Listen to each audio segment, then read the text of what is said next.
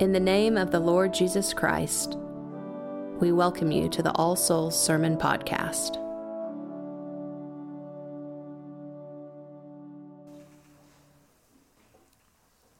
This is quite the job description that Jesus gives us this morning. You will be like sheep among wolves. You will be detained by authorities, brought before councils, judges, governors, and kings. On account of the gospel, family will turn and betray one another, and some will be killed, and you will be hated by all men. And by the way, the job doesn't pay well. Are you ready to sign up? I'd more likely sign up to be on dangerous catch as a uh, crab fisherman, the most dangerous job in America, probably, with known issues, than to take a job with this description. And I don't really want to do either. But these words from Jesus in the gospel today that would likely send most of us running, saying, Jesus, I like you and I like your message, but no thanks. Instead, as we continue to read the Gospels and the rest of church history, the disciples don't run, they go. What motivates them to do so? Knowing as we do that in the book of Acts and in the epistles we begin to see these things really happening arrests being made, persecutions happening, stonings happening. Some indeed have died. What so motivates the disciples and what might yet motivate us to risk so much for the gospel? Why did they willingly agree to such a dangerous task? What drove them to embark upon it? And what can we learn about it towards the mission of the church in this a very different context? Thankfully, our epistle reading helps us understand such a motivation and the powerfulness of it. Through their experience with Jesus, and especially following his resurrection and the events of Pentecost in which they received the Holy Ghost, the disciples slowly began to understand the depth of the grace of the gospel. Paul is making this point emphatically in the fifth chapter of Romans, where he contrasts the effects of Adam's singular sin in the garden with the effects of God's grace through Christ throughout the world. Certainly, sin and death did enter the world through that fateful day when Adam and Eve partook of the forbidden fruit. But the grace of God does not cover a singular sin sometime in history, but all sin of all of us throughout history. And it is made available to all. God so loved the world that he gave his only Son that whosoever believes in him should not perish but have eternal life. Or, as Paul says here, this free gift that we cannot earn and do not deserve is available to all men, to the many, in order for them to be justified, which means to be in right standing with God, both in this life and the next. This type of grace and mercy is radical. It is far reaching. It does not make sense. And yet, here we are. In our own immediate context, we typically expect both of ourselves and others for people to earn their forgiveness, to make penance of some kind, to pay off their debts, to suffer the consequences. And yet, God steps in through Christ and says, that according to his accounting book, all your debts are forgiven.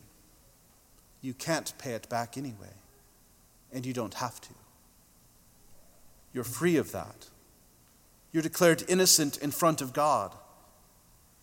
And not only that we are justified and made right before Him, but that we can also be righteous, which means that we are given the gift of the Holy Spirit to enable us to live a righteous life now and forever. Have we let that fully sink in? Have you let that fully sink in? The truth of the grace of this radical gospel that says that you are free and forgiven of all sin now and forever, and that you can live with God eternally? the disciples began to recognize the weight and significance of this gift and were willing to endure that terrible, horrible job description on account of it. But note very carefully that they did not seek to obtain it just for themselves. They didn't pursue and go through this valley of the shadow of death in order that they might get this gift and hoard it and put it on their shelves and keep it in their hearts. No, they pursued this gift for you, for me. Not to obtain it for themselves, but to share it with the world, as it is God's free gift to all mankind. The disciples took up this banner and ran with it, despite the cost, because it mattered. My own appreciation and understanding of this gift of grace that we have been given still lacks. It is not where I would want it to be. Perhaps that's because we have this culture that doesn't have a sense of God's demand and call upon our life. But the God who made creation, who made all things, as we read in Genesis 1, good, strangely enough, actually expects his creation to be so, to actually be good. He is not only creator, but he is judge. But not only is he judge, he's also redeemer who has offered this gift. If we recognize that we have a debt that we cannot pay, we're then able to recognize the strong, extreme, radical benefit of that grace of forgiveness and life. As we gain this understanding, what are we, you and I, to do with that gift? Over these past few weeks in the life of the church, we have transitioned away from our resurrection readings of the Easter season into the life and mission of the church, which we receive through our Christian heritage the same mission as the disciples to bear witness and testimony. And while we have significant religious freedoms that other Christians around the world may not enjoy, we should know that they certainly happen. And while we ourselves do not face imprisonment, likely, or death for our faith in telling other people about Jesus here in Oklahoma City, such persecutions do happen around the world and are maybe not as far off as you might think. An article caught my eye earlier this week, actually, on Wednesday, about a 62 year old blind woman in Rhode Island who happens to live next door to a public park and a library. And she has a habit of when she meets people of telling them about her faith and about her Lord Jesus Christ. Recently, she was banned from the public park and public library for two years because of her sharing her faith. Such persecutions are not far off, perhaps. But even without such immediate things or anything as drastic as being brought before a council or testifying before Congress or the threat of our lives, most of us still keep that gift of grace to ourselves. Our faith is deeply personal, and many of us think it should only remain such. We like it, but we don't want to go, and sharing it is daunting. But it's a free gift that, as we discussed, the disciples pursued not to obtain it, but to give it. There's an interesting perspective on this that continues to challenge me in the few years since I first ran across this video. And I've watched it numerous times over the years. I tell you, it's an unlikely source because it's actually a video made by Penn Jillette. Some of you may know Penn's name. You know, Penn and Teller, the magic couple, the, the duo, the show in Las Vegas. Not a very likely source for Christian inspiration, but here we go.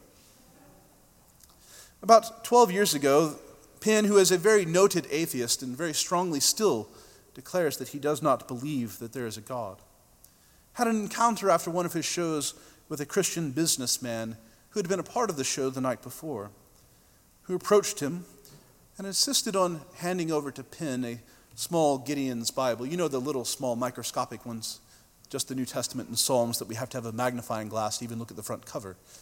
Yeah, that one.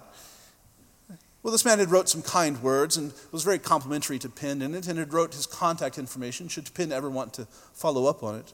But he handed him this Bible because he cared for him and he wanted to share his faith and wanted Penn to be exposed to it. Well, certainly not believing, Penn was struck by it and was greatly appreciative of this man's efforts, which is somewhat strange for a noted atheist to want someone to proselytize and to evangelize the gospel, but he was very appreciative. And goes on to say in his video that if you think you have the knowledge that people can actually have their sins forgiven and have eternal life, in his perspective, to not try and do so, to not share that message, seems to indicate a great deal of dislike for someone. He goes on to explain by use of an analogy. He says, If I saw that there was a truck coming towards you and was bound to hit you and likely kill you, how much must I not like you as a person, as a fellow human, to not try and move you, to stop the truck or turn it aside? It's a matter of life and death. He says, How much dislike does it communicate if I don't try and save you from an oncoming truck? And if that's something that is in this physical life, how much more the eternal? Should we not seek to save our fellow humanity from the oncoming freight train of eternal death? Like I said, a harsh challenge from an unlikely source, but one that we should take perhaps process a little more clearly. To say it another way, how much disdain does it show for us of our fellow man and women if we're not willing to share the free gift of God with them? the knowledge that they can have their sins forgiven and live forever. How can we not share that? That people are loved by God in such an extreme and radical way. Perhaps we go back to Christ's message as a reminder. As Christ says, let us not fear men, how they might view us, what they might say about us, or even what they might do to us but rather let us have such reverence for God and this amazing gift of grace through Jesus Christ that He may lead us and prompt us into meaningful conversations today, tomorrow, throughout the week, in which we might find ourselves wanting to share this gift with a world that desperately needs it. May Christ so enable us and embolden us with his gospel. In the name of the Father, and the Son, Thank you for listening to the sermon podcast of All Souls Episcopal Church. For service times and more information, go to allsoulsokc.com. God be with you.